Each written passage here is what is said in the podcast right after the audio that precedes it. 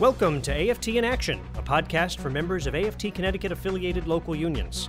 We're approximately 30,000 working people in the public and private sectors, teachers and school support staff, nurses and healthcare workers, higher education faculty, and public employees in nearly 90 unions across the state. The series provides a deeper dive into issues impacting our members and our movement as part of AFT Connecticut's engagement and communications efforts. Welcome back, sisters and brothers. My name is Jan Hochadel. I'm the president of AFT Connecticut, and once again, I will be co hosting this latest episode of AFT in Action. This time, I am co hosting with a true leader in the state's labor movement, Sal Luciano. Sal, let's talk about your history for just one minute. How long were you at AFSCME? Executive director of AFSCME for 17 years, Jen. Wow. And you retired a little over a year ago? Exactly. How did that work out? yeah, I found something I'm bad at.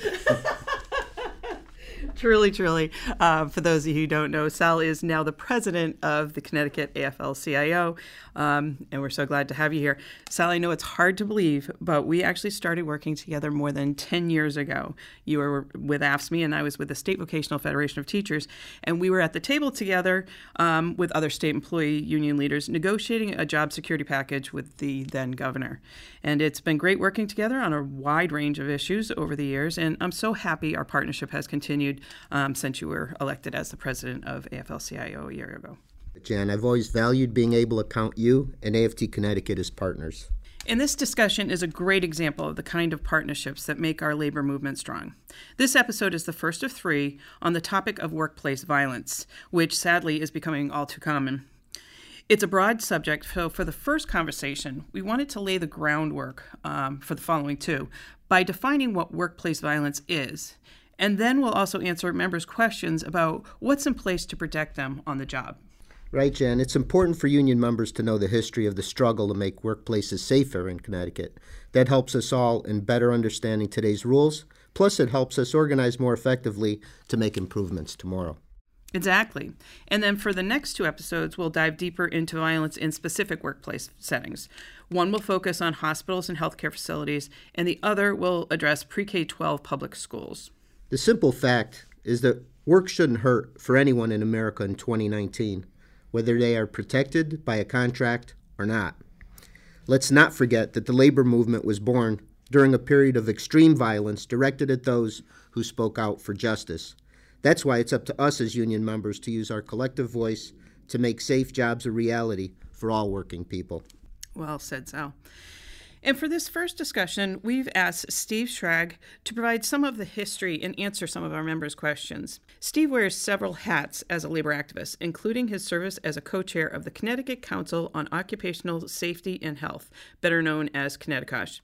The organization helps unions, individuals, and communities ensure healthier and safer work conditions and living conditions. That's right, Jan. ConnectiCOSH has a strong record of providing technical and legal support, education, and community organizing that's made a real difference. Members of the AFL CIO's Health and Safety Committee have partnered with Steve and the team at ConnectiCOSH on several projects, including our annual Workers' Memorial Day commemorations. Exactly, Sal. And we should also mention that in his day job, Steve is the director of safety and training for CSEA, SEIU Local 511. So we have someone joining us who lives and breathes the issue and helps our members better understand it. And with that, Steve, welcome to AFT in Action. We appreciate you sharing your vast experience on this topic today. Thank you, Jan. I really appreciate the opportunity to share strategies with workers so they can find ways to make their workplaces safer, to help empower them, and maybe plant some seeds so that we can get win some more victories in the future. Oh, exactly. Thank you. So, before we tackle questions on workplace violence, let's talk a little bit about ConnectiCOSH. Can you provide a bit of history and context for our members who aren't familiar with the organization? ConnectiCOSH was created out of the first New Directions grant the University of Connecticut Health Center got back in the uh, early 1980s. Mm. And this was uh, meant to help educate and empower workers. We did train the trainers then, and COSH was established as a group in 81 and we've uh, struggled on a number of things, including fighting for the right to know law around chemicals, around right to act law in terms of empowering workers to raise their voice without feeling retaliation. Mm-hmm. We helped create the occupational health clinics at UConn and Yale. And uh, we've continued to struggle around a lot of things, including workplace violence.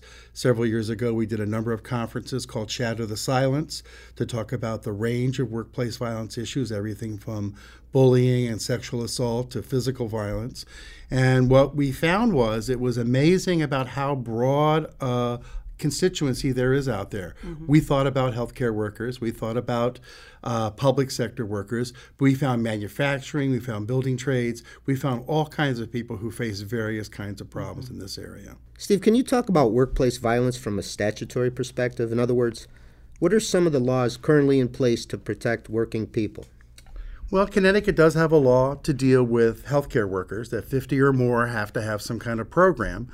Um, under federal law, under CONN-OSHA, follows federal OSHA law, there are guidelines and recommendations to deal for healthcare workers and other folks. However, we do not have a full time workplace violence standard, and we have been trying to get that for many, many years. Uh, we're trying to get help from people like uh, Congressman Joe Courtney, who has a federal bill in to, in fact, require that OSHA do this. This is sort of how we got the bloodborne pathogen standard many years ago.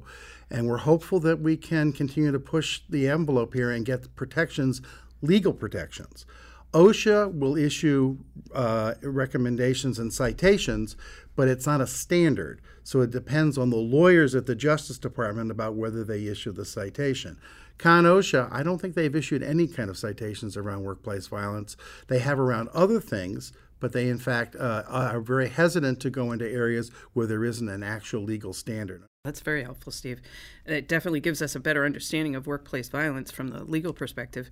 Can you give us some examples that employees typically face on the job? It's a range from everything from bullying by supervisors. Mm-hmm. Unfortunately, sometimes it's sexual harassment by coworkers. Sometimes it's by patients in healthcare facilities. I work I work for SEIU, and at one point I worked for the region. I dealt with a, an incident at Brookdale Hospital in New York. We had a 70 year old nurse who was working on a med surg floor. She was attacked by a 40 year old patient. She was left in a coma. The problem was, as in many cases, communication. People at the ER knew that there was a problem. They didn't communicate it to the floor. She was doing what is the most dangerous thing a worker can do working alone. Mm-hmm. That is the highest risk factor for workplace violence. And, um, you know, we ended up doing a, a, campaign around this. We, in fact, got federal OSHA in. They did issue a citation. They did require the hospital to do a comprehensive plan. But lots of, like lots of these citations, it only means something if the workers make it a priority. Right. Lots of employers will comply with the law, and six months later, the halo is off. We all know that laws are only as good as their capacity to be enforced. So let's talk about that. What are some of the common challenges with workplace violence reporting that can put employees at risk? I the example I gave, I talked to 80 of our members at that uh, there were delegates and stewards at that work site. I asked them how many of them have faced workplace violence in their careers. All of them raised their hands. I asked them how many of them had reported. Every single one of them, only 5 did. These are union delegates in a unionized workplace. I shudder to think what it's like in an unorganized workplace where workers have no voice whatsoever. The problem is, employers do a good job of blaming the victim. When a worker raises a concern about workplace violence, they, they try to figure out, well, what did you do wrong? As opposed to figuring out why there wasn't a system to protect them from the, the problems that uh, come up either with patients or family members. It's a whole range of things that healthcare workers face when it comes to violence. Mm-hmm. Or, like in nursing homes, we have a time now where we have the kind of people who are in nursing homes are younger, physically stronger, less medication to keep them sedate as there was once upon a time. There was probably overly medicated in the past. Mm-hmm. And so today you deal with much more uh, problems with violence. If you look at OSHA 300 logs, the log of injuries, you will see back injuries and you will see workplace violence in terms of nursing homes as being the most damaging thing to workers' health. That leads perfectly into a question called in by a member to our podcast answer line. Um, let's hear from Chris. He's a state employee from Newington. Whistleblowers are making national headlines right now. So, what protections are in place here in Connecticut to protect employees from retaliation where they report workplace violence? Well, this is something that I spend a lot of time on because I always think about the bi- the biggest obstacles we face to protecting workers are what I call the two fear factors. Employers are not afraid of OSHA because the citations are so small and infrequent, and workers are afraid to raise their voice when it comes to dealing with uh, problems in the workplace. There are legal protections, and for public sector workers in Connecticut, there are CONN-OSHA protections. Um, there is also the Right to Act bill, which we, we help pass, which makes it easier for workers to file a complaint. However, we all know that supervisors can find a million different ways to make life miserable. They don't have to fire the worker. And really, I tell workers the only protection you have is solidarity, is organizing your coworkers and getting people to act as a unit. That's how we get employers to fix problems. That's how you protect workers who want to raise their voice. Appreciate that, Steve. Another member called in a question on occupational stress. Let's hear from Shelley, a school support professional from Windsor. My question is this Shootings and other attacks are shining a light on the consequences of work related stress. What is being done here in Connecticut to identify and address occupational stress? Not a lot. Occupational stress is the kind of thing that people don't want to talk about. I'm, in my particular case, my union is trying to deal with it at both the lottery and a couple of other facilities where it's come up. It comes up in different kinds of language. People talk about bad morale of state employees or other kinds of workers. Occupational stress is hard to get a handle on because the answers are not so easy to get solutions you know, NIOSH, the National Institute for Occupational Safety and Health, has a criteria document, has other documents to educate people. Getting people to pay attention to this is not too easy. As far as I know, I don't think the state of Connecticut has any particular programs to deal with this, but this is something we have raised in work sites, and this is something we have raised also with Ken Tucker, who's the head of CONN-OSHA. So hopefully, as we move forward, we'll find more people who want to talk about it, because to me, dealing with workplace violence, the strategy always has to be what is the root cause of the problem? And the root cause of that is, in fact, occupational stress. So it's exactly the right question to ask. I don't think I have a good answer about what the state's doing right now. Steve, to wrap up, let's talk about income inequality and the misery it's causing working people across this country. Americans are reporting growing unhappiness with a rigged and unfair economy.